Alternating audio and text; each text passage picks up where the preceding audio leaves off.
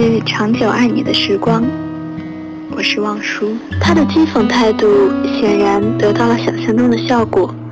赵君竹气得浑身发抖，眼泪盈在眼眶。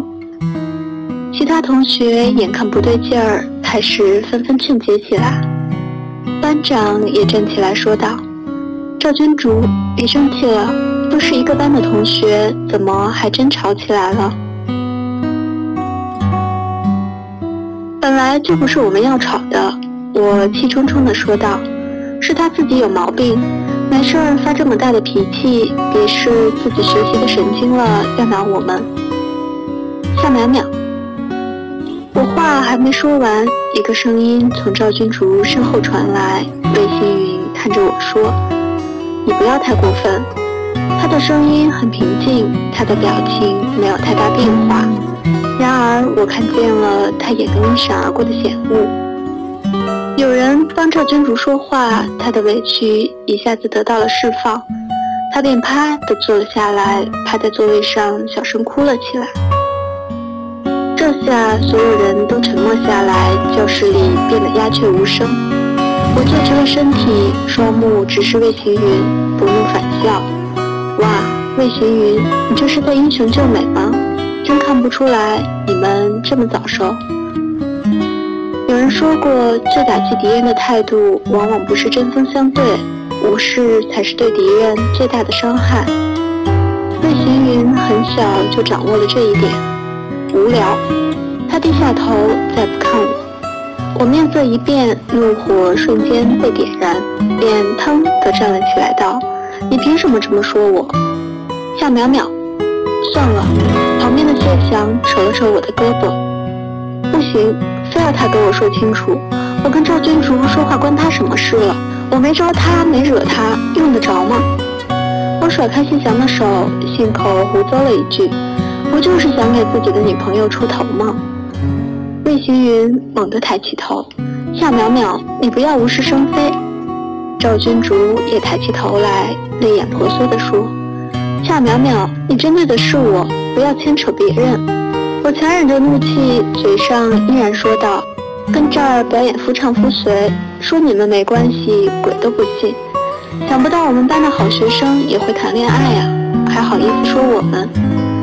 班里有好事者，马上跟着起哄。杨灿阴阳怪气地说：“夏淼淼，你快坐下吧，就不能给别人一个表现的机会吗？”赵君竹这时已经气得浑身发抖，连哭都忘了。我看他这样，心中一抖，知道他脸皮薄，肯定被刺激的不轻。刚想开口挽回几句，魏行云却突然起身，快速走了过来，抓住了我的胳膊。好，既然你说我们谈恋爱，我们就到老师面前说去。魏行云，你不要脸，你放开我！我尖叫道。谢翔也立马冲过来将我拉住。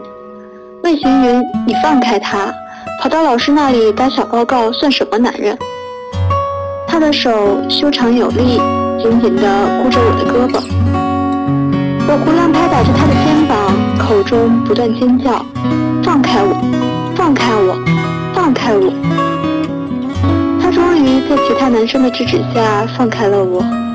他刚一放手，我便一巴掌打了过去，啪的一声，声音不大，却震惊了教室里的所有人。魏行云紧紧地盯着我，我也呆住，傻傻地看着他。他突然转身，快速走到自己座位上，飞快地收拾好东西，不顾班长的劝诫，迅速离开了教室。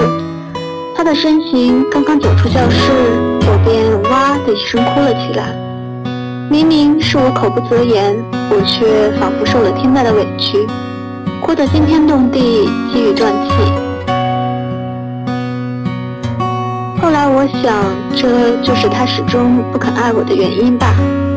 我曾经对他那么坏，在他的少年时代给了他那么多伤害，亲手在众人面前打破他的自尊，他那时肯定恨我入骨。